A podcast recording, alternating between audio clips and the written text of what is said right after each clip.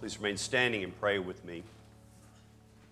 Holy Spirit, come now and in your mighty power anoint the teaching and preaching of your word so that we would begin, uh, Lord, to, to glimpse what a great salvation we have through Jesus Christ. Lord, open the mystery of our salvation to us, and may our response be that of praise and thanksgiving. And we ask it in Jesus' name. Amen. Amen. You may be seated. I'm just going to check my Facebook a little bit here. No, you know I don't do that. I'm doing something for our, um, for our catechesis, which is limiting my time. So. Well, as we uh, come to this passage out of Hebrews chapter 2 this morning, Hebrews 2, verses 1 through 11, uh, we, we hear that phrase, how will we escape if we neglect so great a salvation?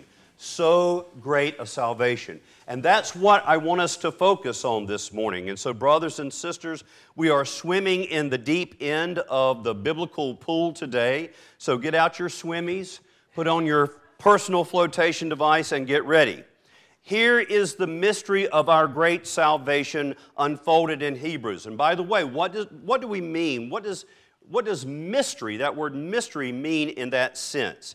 Well, it means something that we cannot know through human reason, but that which is hidden in the infinite wisdom of God and can only be known to us because God chooses to reveal it. That's what a mystery is. So here's what this kind of mystery should do to us and when we encounter it when this, this mystery that is not available to human intellect to human reason on its own left unaided by grace and god's specific revelation what should happen to us when we encounter such a mystery as this? It should elicit from us wonder and praise. When we ponder the mysteries of god it should elicit from us wonder and praise when we encounter God's mysteries, our response is, listen, doxology. So, as St. Paul reflects on the mystery of God's work of salvation in his letter to the Romans, he finally breaks down, overwhelmed by the glory of it, and cries out, Oh, the depth of the riches and wisdom and knowledge of God, how unsearchable are his judgments, and how inscrutable his ways. Paul tried to unscrew the inscrutable, but it didn't work. How inscrutable his ways. For who has known the mind of the Lord? Or who has been his counselor? Or who has given a gift to him that he might be repaid? For from him and through him and to him are all things. To him be glory forever. Amen.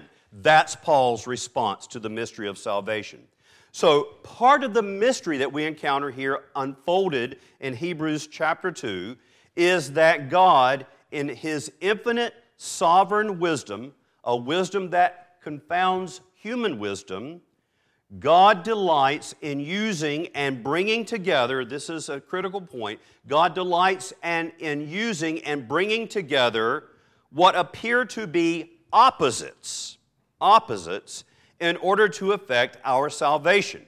This is something that has been clear to Christians from the earliest times. St. Gregory of Nyssa, writing 15, 1600 years ago, says this This manifold form of wisdom resulting from the plating together, plating together, like braiding together of opposites, is now clearly taught through the church. Here are the opposites that, that Gregory of Nyssa sees in the gospel. The Word becomes flesh. Life is mixed with death. By his own bruises, Christ heals our wounds. His bruises heal our wounds. By the weakness of the cross, he overthrows the adversary's power. Weakness overthrows power. He is in death, and, and life does not depart from him. He is mixed with slavery and remains in kingship. So, this blending, this bringing together of opposites, uh, is, I, I think that part of the character of God is revealed in this. God's character, I think there's, I see mirth in this. I see playfulness in this. I almost see a smile on God's face as He brings together things that our minds cannot hold in tension. He brings together opposites in a way that confounds human wisdom and reveals the, the wonder and wisdom and mirth of the God we love and serve in Jesus Christ. So there are two great opposites. There are two great opposites at work in this passage from Hebrews. And the first one is this the uncreated, eternal Son of God truly and fully takes on our human nature. What's the opposite? What's the mysterious opposites brought together? Uncreated God clothes himself with creation. Uncreated God clothes himself with creation. At the beginning of this letter, which is really more in the form of a sermon, the writer of Hebrews reveals that God's ultimate self expression, his ultimate self revelation, is through his Son, is through his Son. Hebrews chapter 1, verses 2 and 3. But in these last days, God has spoken to us by his Son, whom he appointed the heir of all things, through whom also he created the world. He, the Son, is the radiance of the glory of God and the exact imprint of His nature. And He upholds the universe by, his, by the word of His power. After making purification for sins, He sat down on the right hand of majesty on high. And so we get that, that clear indication in this that the Son is no mere creature, He is, he is God Himself. So in this, the writer of Hebrews wants us to understand that the Son of God is eternally begotten. Uh, you're going to hear that phrase again. Eternally begotten, not made, and is thus eternal, uncreated God Himself. I told you this is the deep end of the pool. To make sure we understand this, he writes in Hebrews 1 8, actually quoting from the Psalms, but of the Son he says, listen, but of the Son he says, Your throne, O God. Your throne, O God, is forever and ever. The scepter of righteousness is the scepter of your kingdom. But, says the scripture, God the Son, this uncreated God the Son, was made lower than the angels. Hebrews 2, verse 9. And then in Hebrews 2:14, since therefore the children share in flesh and, and blood, he himself, uncreated God, partook of the same things. And in taking on our humanity, Hebrews 2:17 says, he was made like his brothers in every respect. So that's the first of the opposites that are brought together. This is going someplace. Now the second great coincidence of opposites, that's what Gregory of Nyssa calls these, coincidences of opposites, is this. The uncreated and eternal God, now made flesh, is himself the source of life and from him all life proceeds. So that's the first thing we need to remember. But life itself, here are the opposites, life itself suffers death. Life suffers death. Remember that in John's gospel it says of Jesus in John 1, verse 4, in him was life, and the life was the light of men. And again, Jesus himself says of himself in John 14, 6, I am the way and the truth and the life. I am the way and the truth and the life. No one comes to the Father except, except through me. I am the life. Here is the mystery life itself suffers death. So, Hebrews 2 9 through 10. But we see him who for a little while was made lower than the angels, namely Jesus crowned with glory and honor because of the suffering of death, so that by the grace of God he might taste death for everyone. For it was fitting that he, for whom and by whom all things exist, in bringing many sons to glory, should make the founder of their salvation perfect through suffering. So that is, that's the groundwork, that's the foundation. Those are the opposites brought together in this passage. So, what does God accomplish what is he accomplish, accomplishing in bringing these things together? Well, first of all, he gain, this sounds so reformed. He gains glory for himself. Oh, my little that I, I, have, I may have been infected a little by, by that, uh, that Calvin stuff. It might have got in, it seeped in somewhere. Not, not all, I'm not, over, I'm not overtaken by it, but I do like some of that stuff. He gains glory for himself. Jesus himself is crowned with glory because God has become man and life has suffered death. Jesus gains for himself glory because God has become man and life has suffered death. He, it says in Hebrews 2:10, we just heard it read, is crowned with glory and honor. He is crowned with glory and honor because of the suffering of death. It is precisely because Jesus embraced humiliation that he receives glory and honor. You might say that's another opposite. Because Jesus embraces humiliation, he receives glory and honor. You know, that same thought, it's not just here in Hebrews, it's found clearly in Paul's letter to the Philippians, Philippians chapter 2, verses 8 through 11. And being found in human form, Jesus humbled himself by becoming obedient to the point of death, even death on a cross. Therefore, he became, so Jesus took, takes on the form of a servant, takes on human form, humbles himself to the point of death, death on a cross, and because of that, therefore, God has highly exalted him and bestowed on him the name that is above every name. God has highly exalted him and bestowed on him the name that is above every name. So Christ's victory, he gains glory for himself. Christ's victory is greater because he wins it. Please listen. He wins this great victory when he is at his lowest. When the high, uh, it sounds like another opposite, doesn't it? When the highest, the God above all gods, King above all kings, Lord above all lords, is at his lowest, when he is humiliated on a cross, that's when he wins the victory and defeats our foes, sin and death and the devil. And you know, there's something in us, we are hardwired to understand and delight in hearing the story of the hero who, at the very lowest moment, somehow overturns all the odds and vanquishes the great enemy. There's something in us that loves that story, isn't there? Now, you know, we, uh, one of our sacred texts here is the Lord of the Rings.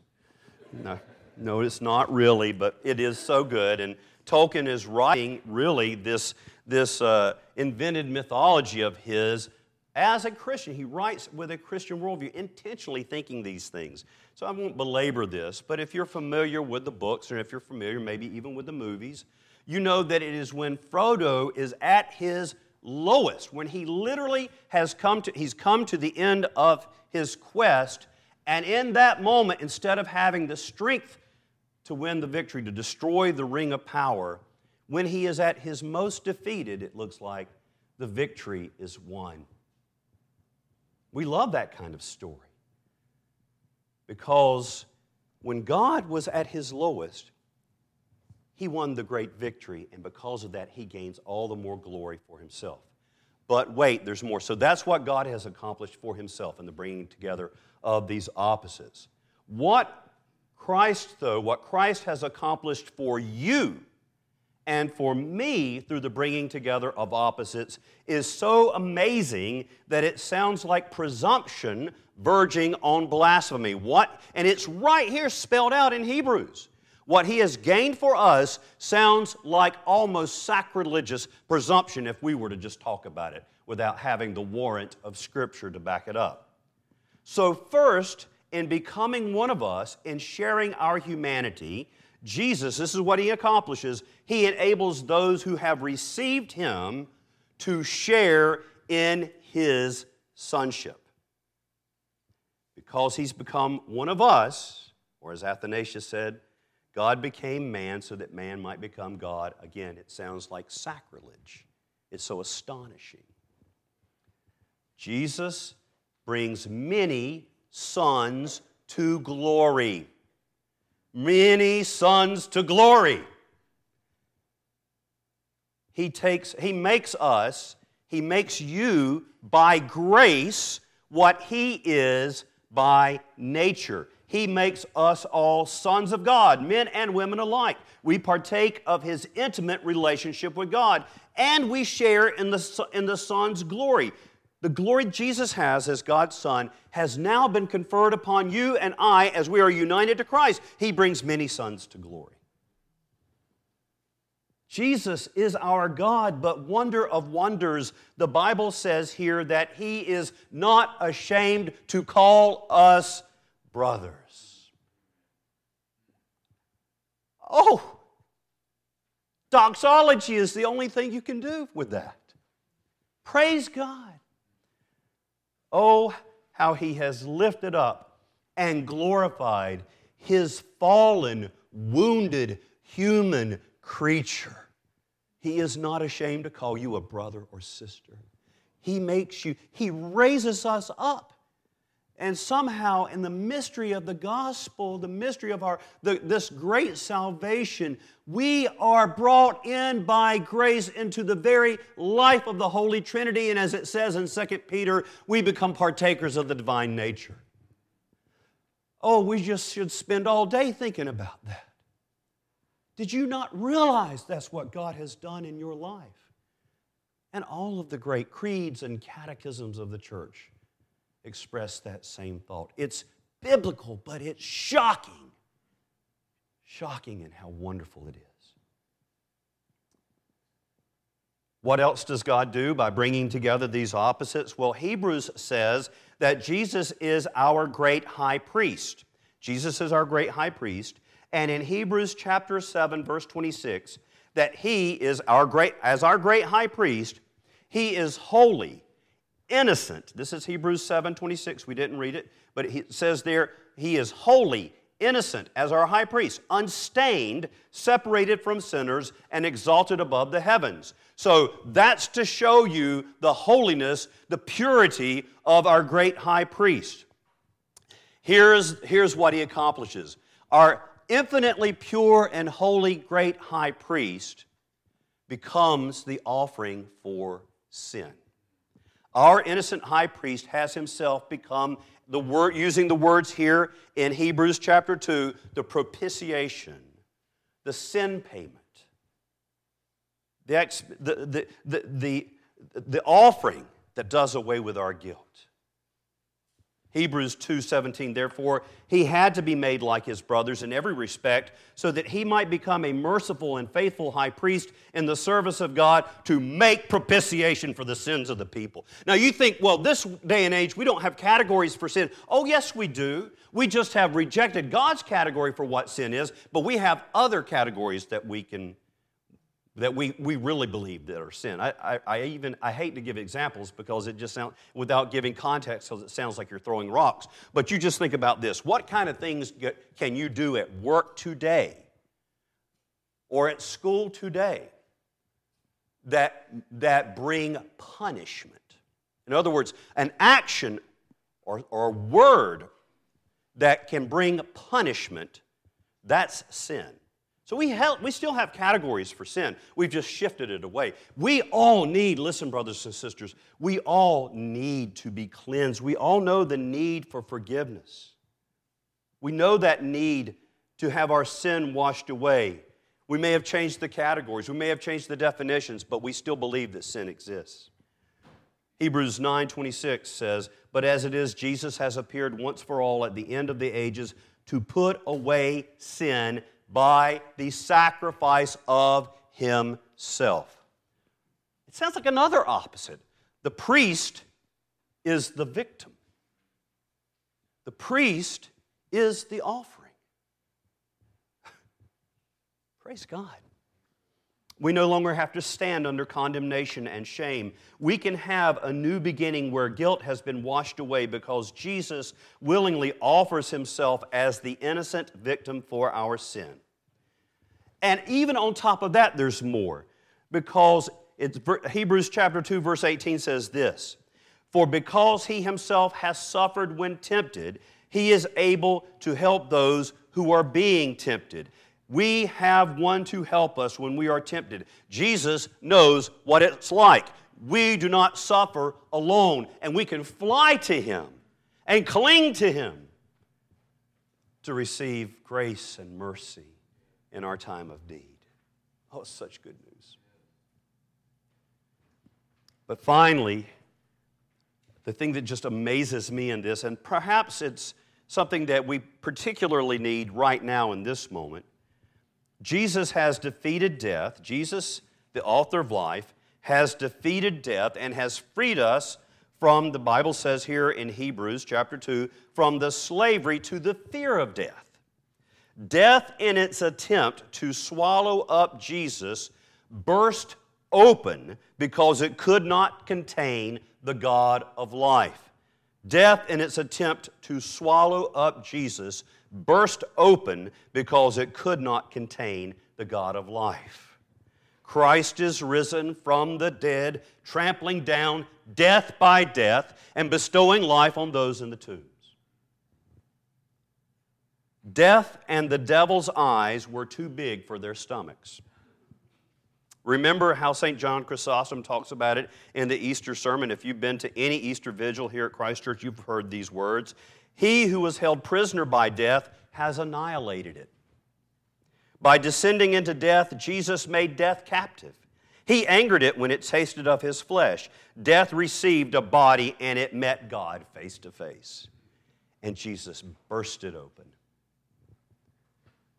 You know, right now, the world is relentlessly trying to re enslave us to the fear of death. We hear death talk all day long.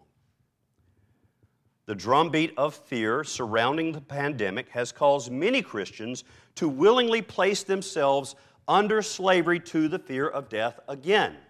Now, please hear me. It's not that Christians think we can't die from the pandemic. Many of us have. It's just that we don't think that death is the worst thing that can happen to us. Death is not the worst thing that can happen to us. So, brothers and sisters, do not let yourself be enslaved again to the fear of death so that death dominates your attitudes and actions in this life. Uh, this, has been, uh, this has been Saint Reading Sunday, hasn't it? It's kind of like old dead Christian dudes being read relentlessly. Well, here's another one. Way back in the fourth century, St. Athanasius wrote this. Listen to what he says, and we'll close with this. All the disciples of Christ despise death.